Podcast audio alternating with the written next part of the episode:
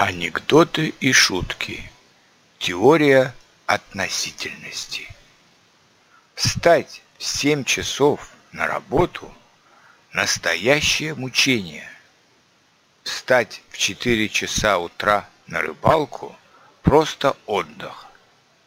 Как в мире все относительно.